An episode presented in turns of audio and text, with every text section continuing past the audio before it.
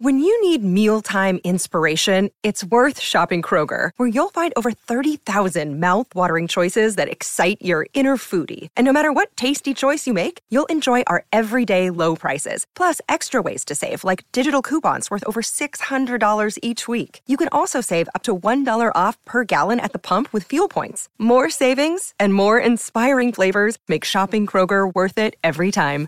Kroger, fresh for everyone. Fuel restrictions apply. Tell me about how did you come to dive under the North Pole? One day I'm sitting in my office. It's along about four o'clock. I'm bored, and the phone rings. In 1979, Gil Grosvenor was the editor of National Geographic magazine. In that job, you don't stay bored for long. And his voice, it was my friend Al Giddings, who was a filmmaker. And he said, Hey, Gil, I'm mounting an expedition to dive under the ice at the, North Pole. Would you like to come? Oh, my goodness, of course I'd like to come. Even though Gil had lots of scuba experience, diving under the North Pole was a new frontier. Only a handful of people had ever done it, and Gil would be the first journalist. As he sat in a special dry suit with his legs dangling over the gaping hole in the polar ice, he thought of all the things that could go wrong. One of the instructions was um, you have to be uh, very, uh, very careful not to get ice crystals in your regulator. If you do, your air supply will be cut off. Uh, you have to be very careful not to swallow uh, the 28 degree salt water because it could paralyze your larynx, in which case um, you're not coming back. Gil was connected to an emergency rope that ran up to the surface. He lowered himself into the water, and then he was all alone, suspended in freezing water at the top of the world. The first thing that um, I noticed under the ice were these uh, huge ice crystal structures. They looked like a stained glass window from Chartres. Amazing. And you could go over and you just flip your hand across it, and the whole thing disappears and it will reform in yet a more beautiful pattern. Wow. Uh, and it was like a kaleidoscope. Uh, and I, I, got so mesmerized by that that I used more of my air than I should have for that particular venture. Came to the hole, and I had one last thing I wanted to do. So Gil comes from a long line of explorers. In fact, the Grosvenors are essentially the first family of National Geographic. His father had also been the magazine's editor, and so had his grandfather. And there was some poetry in this moment, diving beneath the North Pole. Because in the early 1900s, during the golden age of polar exploration, Gil's grandfather had funded Robert E. Peary's efforts to reach the North Pole. And then later, his grandfather had flown over the pole himself. And he, uh, he had sent a postcard to all of his grandchildren. And I thought that was really neat. and I hung that uh, on my mirror uh, in my in my college dormitory. Now, my grandfather had said I had flown over the footsteps of Robert E. Peary. Years later, Gil's father had made the same flight and sent the exact same postcard. I have flown over the footsteps of Robert E. Peary. And so Gil wanted to keep this family tradition going, but with his own twist. Before his dive ended, he flipped himself upside down. I increased my, my air uh, and it gently came up underneath the ice. And I pulled my weight belt up to my shoulders. Okay, so my head was down. Okay, took four steps. I had walked beneath the ice. So I, when I sent my postcards around to the family, I said, "I have walked beneath the footsteps of Robert E. Peary," and I, I had a lot of fun doing that. I'm Peter Gwinn, and this is Overheard, a show where we eavesdrop on the wild conversations we have here at Nat Geo and follow them to the edges of our big, weird, beautiful world. This week, we sit down with Gil Grosvenor. You might not know the name, but for more than a century, his family shaped how millions of people see the world. Gil had a front row seat to some of the world's most daring expeditions the first climbers atop Mount Everest, the first humans on the moon, the discovery of the Titanic, just to name a few. And along the way, he developed close relationships with explorers who'd helped change our understanding of the planet and its creatures. The Leakey family, Jane Goodall, and Jacques Cousteau among them. But he also came to a sobering realization. It wasn't enough for Earth's inhabitants just to see their planet. They, we, needed to take action to protect it. But how do you do that? More after the break. But first, this summer, adventure is never far away with a free one month trial to National Geographic Digital. For starters, there's full access to our online stories, with new ones published every day, plus every Nat Geo issue ever published in our digital archives. There's a whole lot more for subscribers, and you can check it all out for free at natgeo.com slash explore more. Hey, I'm Andy Mitchell, a New York Times bestselling author. And I'm Sabrina Kohlberg, a morning television producer. We're moms of toddlers and best friends of 20 years. And we both love to talk about being parents, yes, but also pop culture. So we're combining our two interests by talking to celebrities, writers, and fellow scholars of TV and movies. Cinema, really. About what we all can learn from the fictional moms we love to watch. From ABC Audio and Good Morning America, Pop Culture Moms is out now wherever you listen to podcasts.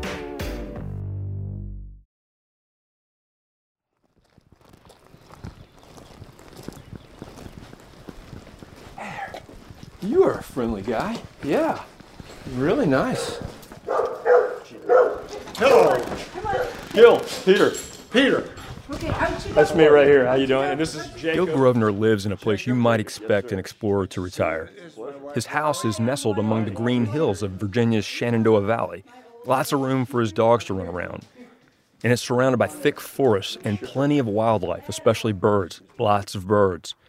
But before moving out here full time, Gil spent 60 years working in downtown Washington, D.C., two blocks from the White House at National Geographic headquarters. He climbed the ranks, working jobs in just about every part of the organization, and along the way, he traveled the world as a photographer and editor. Today, Gil is 91 years old, and due to a rare condition, his eyesight has deteriorated to the point he's almost blind. Like me, can you see me? Hmm? Oh yeah, I wouldn't recognize you. I wouldn't recognize my wife, but I, I see you got a white shirt. It's open at the collar. Yeah. Uh, I see you have a check shirt. Can't see your face really. it's, it's, just it's contrast. Yeah. Okay. Right. Uh, you know, you spent your life, you know, looking at images and seeing the world in Kodachrome. It's ironic. I mean, it, it's ironic. But that hasn't stopped him from publishing a new memoir titled A Man of the World. To compose it, he enlarged the font big enough on his computer so he could make out the words as he wrote. But possibly a bigger challenge was having gone on so many adventures, he could barely fit them into one book. I did stories on uh, Sri Lanka, Bali, Monaco. so his hyena had been in this, in our tent uh, accompanying uh, President Eisenhower to Europe, Asia. My counterpart from Russia, very outgoing KGB. But Gil didn't always plan on working for National Geographic. In college, he studied psychology. But when you look back on where he came from, it almost seems inevitable. Gil's great grandfather was Alexander Graham Bell. Yeah, that Alexander Graham Bell. And not only did Bell create the telephone, in addition to several other inventions, he was also an early president of the National Geographic Society. He had a voracious appetite for learning and envisioned a magazine that would cover the world and all that is in it. By 1931, when Gil was born, that magazine had become a centerpiece on American coffee tables. His grandfather was running the place, and his dad was one of the photo editors. So when you were a kid, though, and you'd come to the office, I assume you would Yep. you come down to the office and a lot, a lot. yeah. What was that like? What were those days like? I took it for granted, but it was uh, it was wonderful. I would, uh, if Dad was working, I would go down in the museum, and there was a, a big display down there of Peary sled and stuffed uh, sled dogs. And They had his sled dog Yeah, stuff. all of these dogs were they were all stuffed. It was the major exhibit uh, in in Explorers Hall, and um, I would pretend I was on the sled driving the dog sleds, and that was, that was fun for me. yeah. My idol was my grandfather.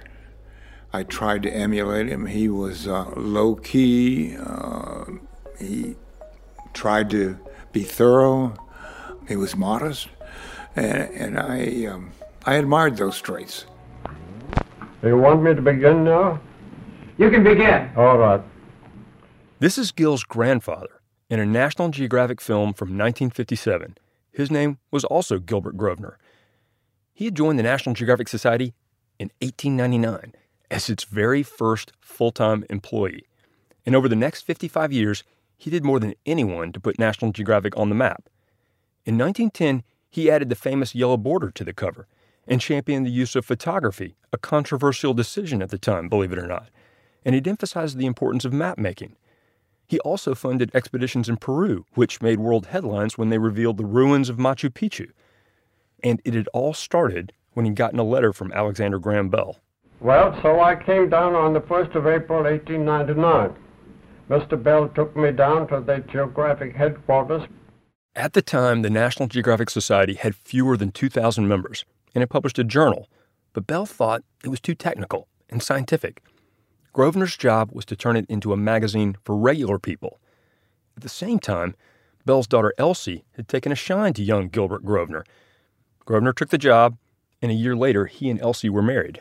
Well, I addressed the first edition of the magazine, and um, the edition was so small and thin that I, uh, after dressing it, I carried it down to the post office and mailed it. Yeah, back then the stack of magazines was so small that he could carry them by himself.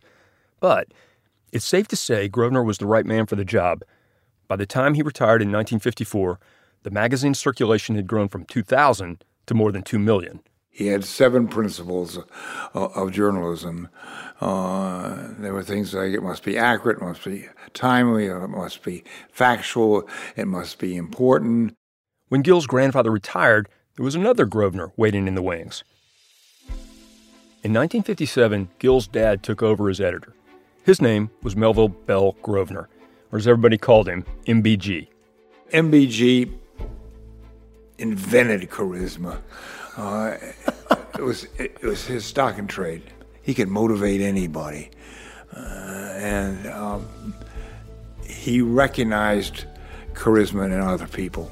As someone from a younger generation, MBG had new ideas about how to run the magazine. At the time, Nat Geo didn't have photos on the cover, just a list of the stories inside. MBG changed that over the protests of older editors.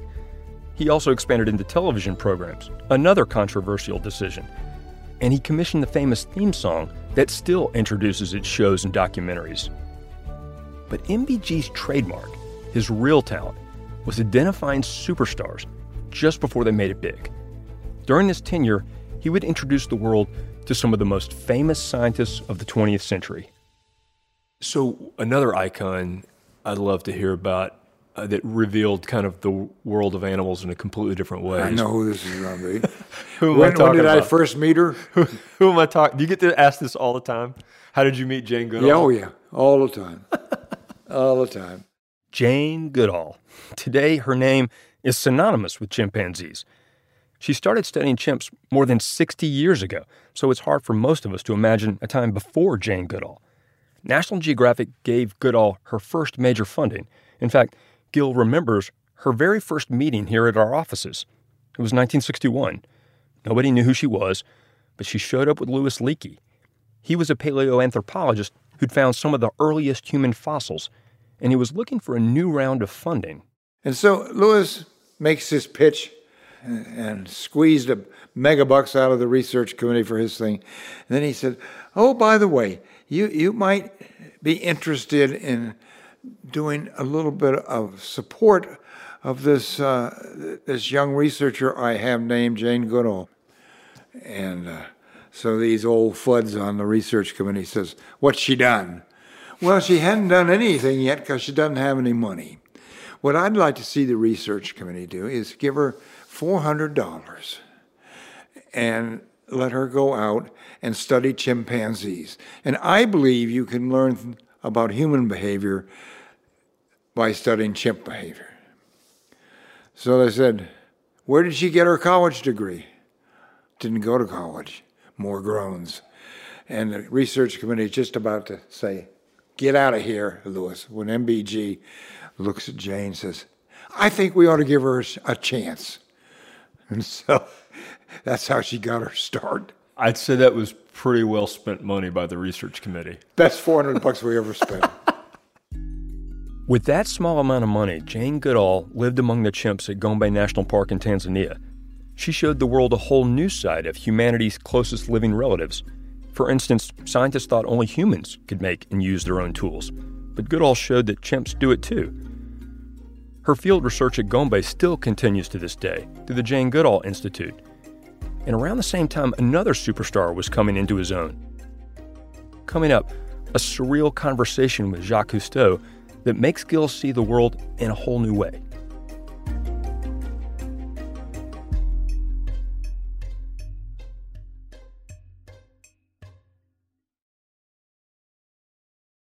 In the 1950s, MBG had discovered another one of his big stars, a Frenchman shining a new light on the oceans. He would become totally enamored of something. Uh-huh. And he became totally enamored of, of Jacques Cousteau, and uh, we supported him uh, before he became famous.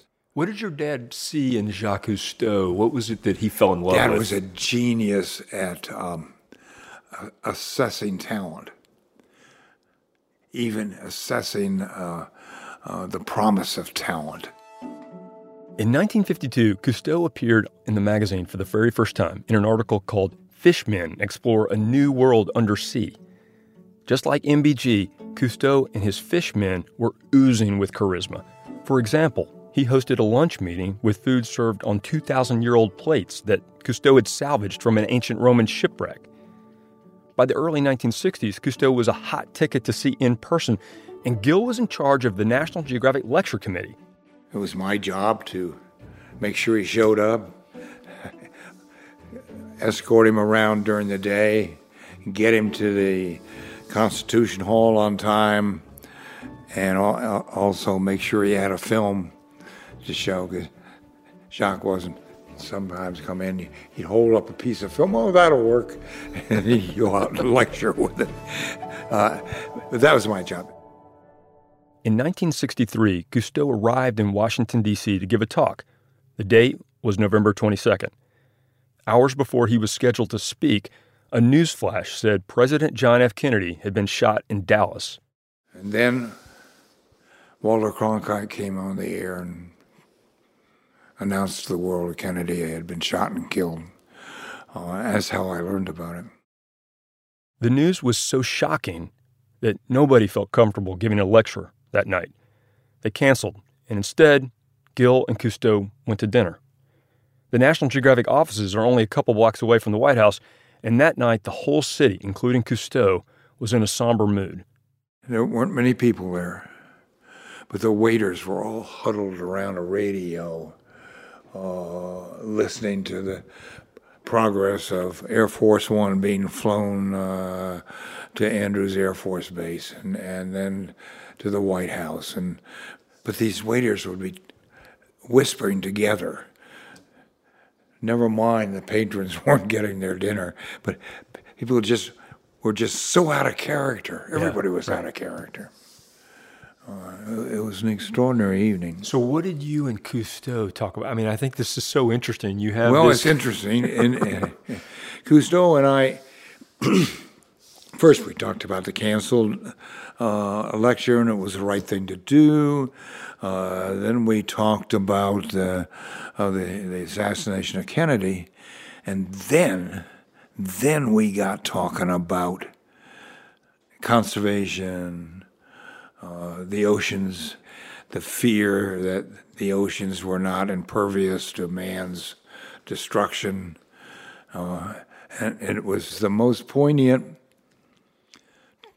conversation I ever had with Cousteau till the day he died. Cousteau would go on to dedicate the rest of his life to protecting the oceans, and that conversation stuck with Gil. It made him consider that Earth might be more fragile than we thought. In the 1960s, other people were waking up to that revelation too. In 1962, Rachel Carson published Silent Spring, which raised alarm bells about the dangers of pesticides. In 1965, a report by the Johnson White House warned about the dangers of burning fossil fuels and releasing carbon dioxide into the atmosphere. And in 1969, in one of the most vivid environmental disasters of the time, the Cuyahoga River in Cleveland caught fire because it was littered with oil and debris. Gil saw this was a huge story, but inside National Geographic, there were debates about how to cover pollution or whether to cover it at all. You know, you have this period, right, where Cousteau is re- revealing the ocean like we've never seen it before. Yeah. Like all this new environmental storytelling is happening. And how did you decide what role National Geographic? There's more of an activist feel. I think that comes with Kennedy. Like you said, the Yeah. country's stagnant. They're ready for some change, and it's activism is sort of in the air. How does Geographic fit into that? The Geographic was a, a fairly conservative outfit. Uh, we didn't change things rapidly. Why would you change when you uh, when you have an incredibly successful organization? It's, it's difficult to motivate that change. The magazine still followed the seven basic principles laid down by Gil's grandfather. One of those principles was if you can't write something nice, don't write anything at all. But Gil felt like he had to say something about a river catching fire. And it was not going to be nice. Pollution is hardly a compliment, uh, uh, an up story. It's, it's a downer. It's, um, it's a negative story, if you will. And it was controversial at the time. Uh, environmental issues were controversial. In 1970, Gil became the editor of the magazine, the third Grosvenor to hold that title. Inside the Geographic, he was part of a generation of editors that called themselves the Young Turks. Many of them opposed the Vietnam War, something the older editors, several of whom were World War II veterans, disagreed with. The Young Turks pushed for edgier stories about contemporary issues like pollution and racism. Gil had watched his dad remake National Geographic with big ideas and big personalities. And now, just like MBG, Gil had to balance the way it was always done with his own internal compass. To kick off his career as editor, he left no question about where he stood. The December 1970 cover story is called Our Ecological Crisis. Inside, there's a fold out photo of the Cuyahoga River with smoke rising from the water. There are photos of air pollution and smog. And on the cover, a duck swims through water tainted by an oil spill off the coast of California. and in our projection session where we decide on these things, there was a fair amount of objection to publishing such a downer picture on the cover. We just didn't do that. But it was the thing to do. It set the tone for the issue. It set the tone for my editorship. Um, I wouldn't take it back in a thousand years. Today, we're still following Gil's lead by reporting the threats to our planet, the causes and effects of climate change, the widespread loss of crucial habitats, the extinction of species. And like his predecessors, we're constantly looking for new explorers, the next Goodalls and Cousteaus, people like Tara Roberts, Andres Ruzo, Paula Kahumbu, Lee Berger, Enrique Sala, many of whom you've heard right here on our show. And of course, we're still experimenting with new ways of telling stories using virtual reality and, hey, even podcasts. At the end of this year, Gil's daughter Lexi will complete her term on the board of the National Geographic Society. And after that, there won't be a Grosvenor here for the first time in more than a century. But even as National Geographic evolves and changes, we'll still be following in the Grosvenor footsteps as we continue to cover the world and all that is in it. If you like what you hear and you want to support more content like this, please rate and review us in your podcast app. And consider a National Geographic subscription. That's the best way to support Overheard. Go to natgeo.com slash explore more to subscribe. There's a link to that deal in our show notes. And we have tons of material to send you down the rabbit holes we just talked about in this episode. For starters, we've profiled Jacques Cousteau and Jane Goodall right here on Overheard. Yep, the links to those episodes are in the show notes. Subscribers can even read Jane Goodall's iconic 1963 article about the early years of her chimpanzee research. We also have a behind the scenes shot of Gil's grandfather, the first Gilbert Grosvenor. You can see him in the field in 1913, testing a new state of the art camera for the time. And you can check out the full video where he reminisces about his first day on the job in 1899. Also, see how we're carrying on Gil's legacy of speaking up for Mother Nature like our series Planet or Plastic, or our special issue from earlier this year called Saving Forests. And finally, we only had time to scratch the surface with Gil. Get the whole story in his new memoir. It's called A Man of the World My Life at National Geographic. You can find it wherever books are sold. More about his legacy and much, much more is in our show notes. They're right there in your podcast app. This week's episode is produced by senior producer Jacob Pinter. Our producers are Khari Douglas and Ilana Strauss. Our senior producers include Brian Gutierrez. Our senior editor is Eli Chen. Our manager of audio is Carla Wills. Our executive producer of audio is Davar Ardalan. Our photo editor is Julie Howe. Hansdale Hsu sound designed this episode and composed our theme music. This podcast is a production of National Geographic Partners. Whitney Johnson is the Director of Visuals and Immersive Experiences. Nathan Lump is National Geographic's Editor in Chief. And I'm your host, Peter Gwinn. Thanks for listening, and see y'all next time.